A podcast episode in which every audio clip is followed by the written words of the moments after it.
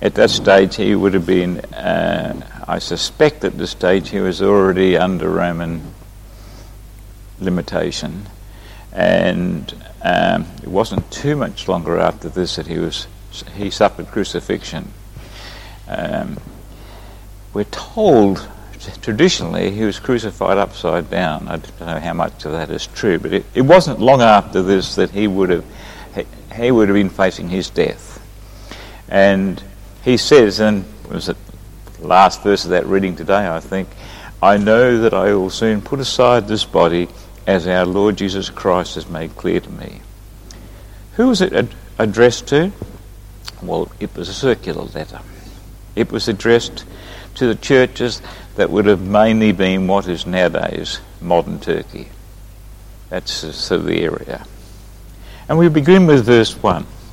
He says, "Simon Peter, a servant and an apostle of Jesus Christ." Now, an apostle wasn't just a religious term. An apostle was somebody who acted with authority on behalf of another person. And he acted on authority. He represents and he speaks for the living Christ. It's a similar meaning, I suppose, as in the political world today, the ambassador, American ambassador, and so on. But Peter doesn't flaunt this authority. Does he say, Simon Peter, apostle, ambassador of Christ, up there? No. He starts off, notice, Simon Peter, a servant. And the word servant is bondslave. Now, bondslaves, if you were a bondslave under the Roman system, you know what your union rights were? Nothing. You were a servant. You one day might be given your freedom. But when you were a bond slave, you were a servant, and your rights were nil. So when Simon Peter says, "Simon Peter, a servant and an apostle of Jesus Christ," he's saying, first and foremost, I am a servant under orders. I might be, as he says secondly, I might be an apostle, a representative for Christ, but I am a servant. He's first and foremost a servant of God. And he goes on and he says, "To those who have obtained a faith of equal standing with ours, in the righteousness of our God and Saviour, Jesus Christ." The important thing is their faith. It is a faith of equal standing. So he's saying that all these people he's writing this letter to have a faith of equal standing with his. He's not special. His faith in Jesus Christ is like our faith in their faith in Jesus Christ. Whether you're a pastor, you're an elder, you're a deacon, or you're someone who washes up dishes, it makes no difference. The important thing is our faith. It's regardless of status. And having made his initial statement who it's from, he moves to verse 2 and he has a benediction. "May grace and peace be multiplied to you in the knowledge of God and of Jesus our Lord." Grace and peace come from God. They're not ours by nature or by right. They come from outside of us. And Peter desires that they might come be multiplied to you, or come in great measure. God's grace is the power that leads to godliness and eternal life. And we know that through the indwelling of the Holy Spirit. It's intimately related to our relationship, our knowledge of God.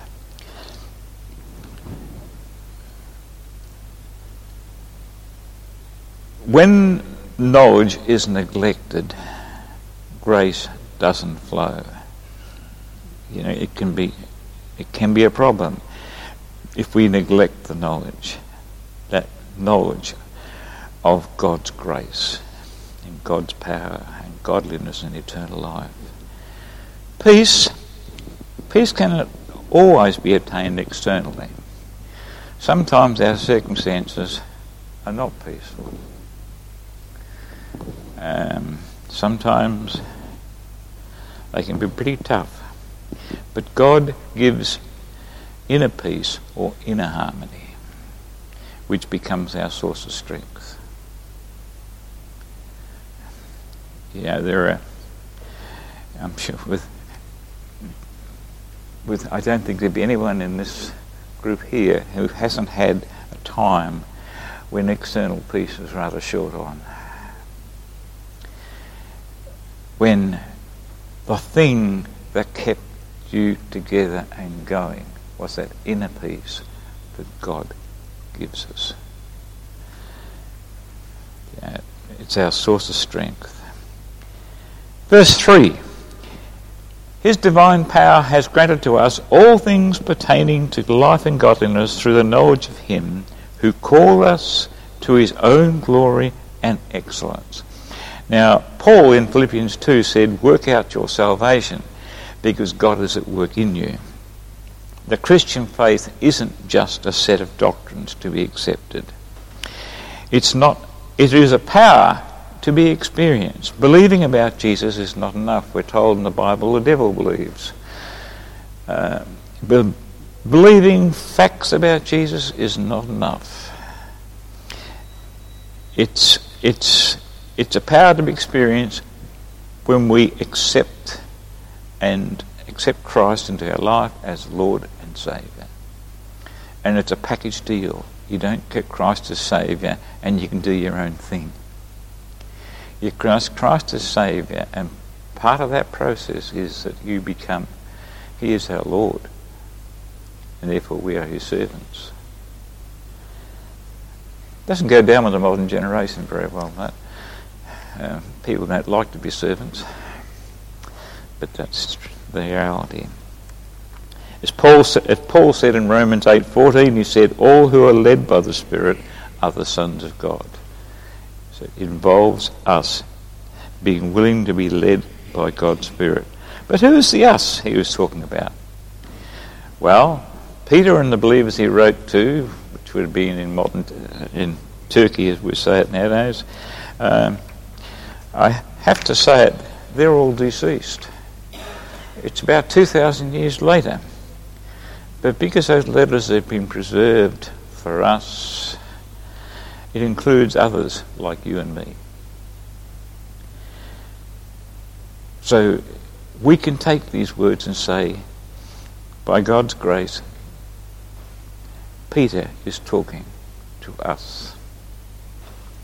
Verse 4, by which his glory and excellence, he has granted to us his very precious and great promises, that through these you may escape from the corruption that is in the world, because passion or selfish desire, and become partakers of the divine nature. There are two things to see here. One, we need liberation from the power of sin that corrupts and destroys our lives. And two, we need to be united with God through the Spirit and to grow in his likeness. So there's two things there, if you think about it. It's renewal and its growth. It's a package. If we only embrace the second part, we want to be united with God, and don't really deal with the first one, liberation from the power of sin, you're going to have problems. If we neglect the promises of God, sin becomes a renewed problem.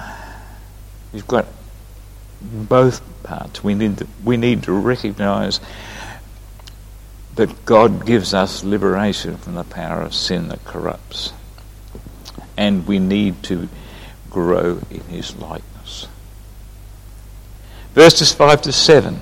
For this very reason, adding your diligence to the divine promises, employ every effort in exercising your faith to develop virtue, or excellence if you like, and in exercising virtue, knowledge, and in exercising knowledge, develop self-control, and in exercising self-control, develop steadfastness, patience or endurance if you like, and in exercising steadfastness, develop godliness, piety, and in exercising godliness, develop brotherly affection, and in exercising brotherly affection, develop Christian love.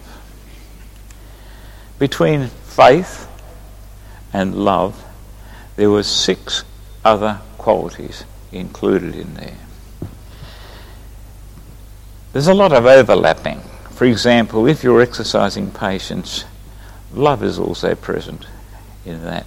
But there's an order too. Peter's saying you start with faith in Christ and you build up your moral excellence. Increase your knowledge of God. Be diligent in building up your self-control and mastery of your passions. Develop patience and serenity. Let your love for God grow. Kindle your affection for other believers. Through all this, grow in love for fellow men. Now, I see a sequence there. I always like to think of these verses as Peter's gardening principles. A few people here, I think, would be guilty of the sin of getting down on their hands and knees and grubbing in a garden somewhere along the line. And when you stop and think about it, with gardening, there's all sorts of things involved. You start off with a vacant block of sand, and believe me, in Singleton a vacant block of sand is a vacant block of sand. It's white, it's half silica, it's half lime. You put some acid on it, it fizzes. You go to the nursery, you can buy yourself a whole lot of plants without paying much attention, and you'll find about a third of them don't like the lime, and you'll have to replace them. I found that. I made the mistake, I put soil in the ground and compost and all the other lovely stuff and put the plants in that, and they thought this is wonderful for 3 years. Then they stuck their big toes out into the lime. Oh, that was that. And I learnt the lesson. You grow things that can handle it. But there's a gardening principle involved. When we stop thinking about gardening, you're starting with a fresh scene. You're clearing up the weeds to start with before you start out, and then you've got to add in fertiliser. There's water. There's pruning. There's getting rid of the pests that seem to plague things. It's not just the garden that grows. Weeds, they're wonderful things.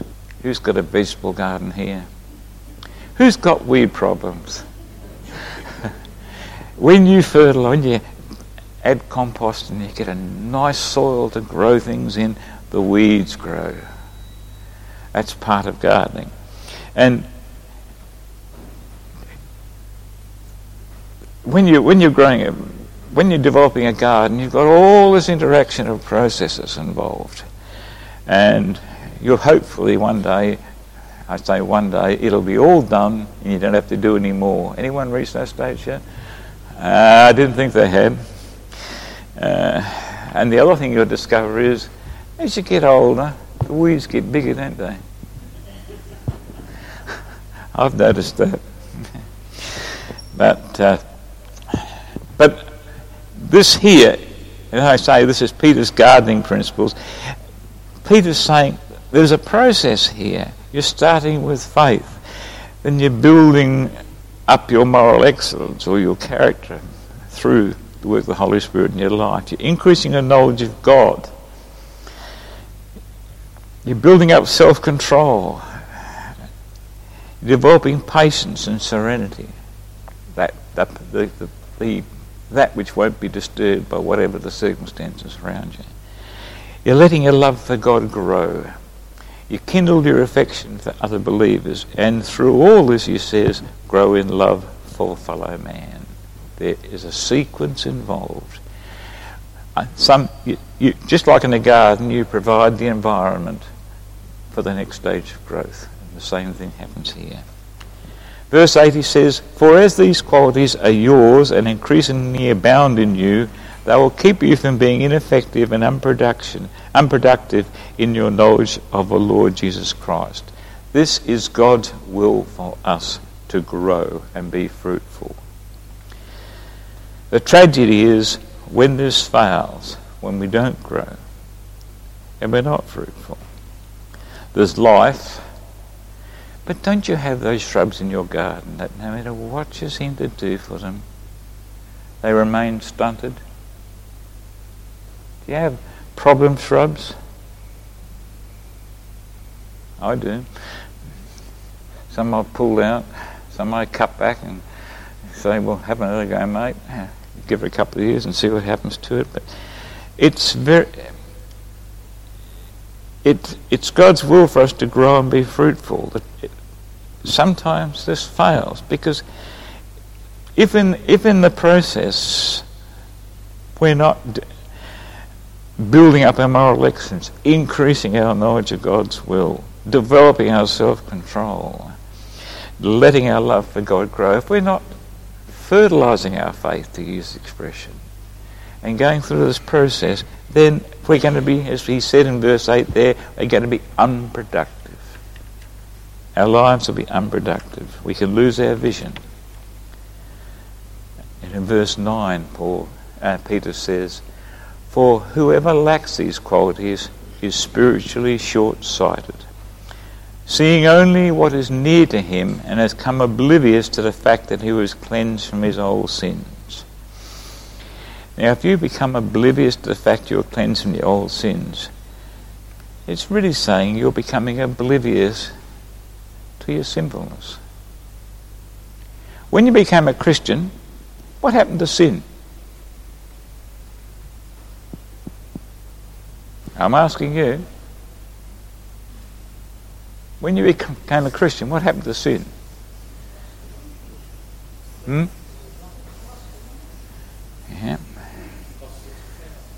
Yeah. Still there. When I became a Christian, I thought of sin. Singular. When I started to live as a Christian, I discovered something else. Sins. That there's a whole tendency there to fall short of God's standards. And dare I say it, as Christians, we can still think of number one. You know who number one is, don't you? Yeah. We are still capable as Christians of being selfish. We're still capable as Christians of neglecting God and thinking about ourselves. We can become spiritually short-sighted. Seeing the things around about him and being oblivious of what God has done, the fact that God has cleansed him from his old sins. We're warned against being lazy in our faith and drifting away from Jesus. And over my lifetime, I've just sort of, well, I've seen a lot of people over the years, and I'm sure you have too, and I've seen people who have just slid away from the Christian faith by stages. It didn't come overnight. It was just a gradual process. It's Peter's saying that if we practice his gardening principle he's talking about there, we'll grow these qualities. And in the process, the ultimate result is we will be in a situation where we can practice Christian love, agape. We can exercise God's love for the unlovely. It's a bit like exercise. Now, Rhea and I go twice a week to the gym. Live long, live strong, they call it nicely. For the over 55s, of anyone who's younger. But I nicknamed it long ago, keep on creaking. It's not live long, live strong, it's just forget the live strong. I find that, believe it or not, the strong bit's getting weaker. But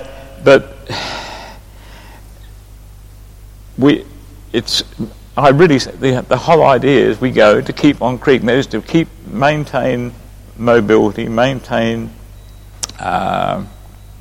physical health, recognising the fact that yes, we are going to grow older, and yes, we are going to slow down, and yes, there are going to be times when what we thought we could do, we can't do anymore. I accept that fact. But in the same way, we need to exercise spiritually. Believe it or not, there is no retirement age in the spiritual life. The retirement age is 65 or something like that. Theoretically, that's when we stop working for money and start working for your wife at home, you see. But the point is, there is no retirement age in the Christian life. We retire in the Christian life, and two possibilities can turn up. One, we die, or two, the Lord comes. And then we don't retire, because I don't believe that heaven is going to be sitting in a rocking chair. I believe that heaven, whatever it is, there'll be things for us to do. And at least I hope so. John's going to be in a choir, for example. Lots of things. But if we keep on growing, if we keep on growing and keep on spiritual exercising, just like the physical, so we can build on our faith and grow these qualities, only then can we love the unlovely. Now, you know what I mean by that. You've all met the unlovely, haven't you? Anyone hasn't? I've met a few over the years. Then we can love the unlovely. Only then can we have patience with those that grind on our nerves. It doesn't come naturally. God has got to be in the process. I love a saying I first heard years and years ago. Lord, I love the whole world. I just can't stand my neighbour.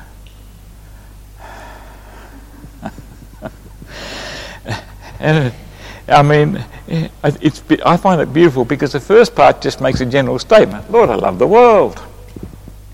That's easy to say. But I can't love my neighbour. Horrible person. Real pain. This contrast underlies the fact that growth is a process that only the Holy Spirit can achieve as we actively work with Him. And some of us may be retired, or our bodies are, but as I said, there is no retirement in the Christian life. May God inspire us to grow these qualities in our lives that Peter's talking about. Thank you.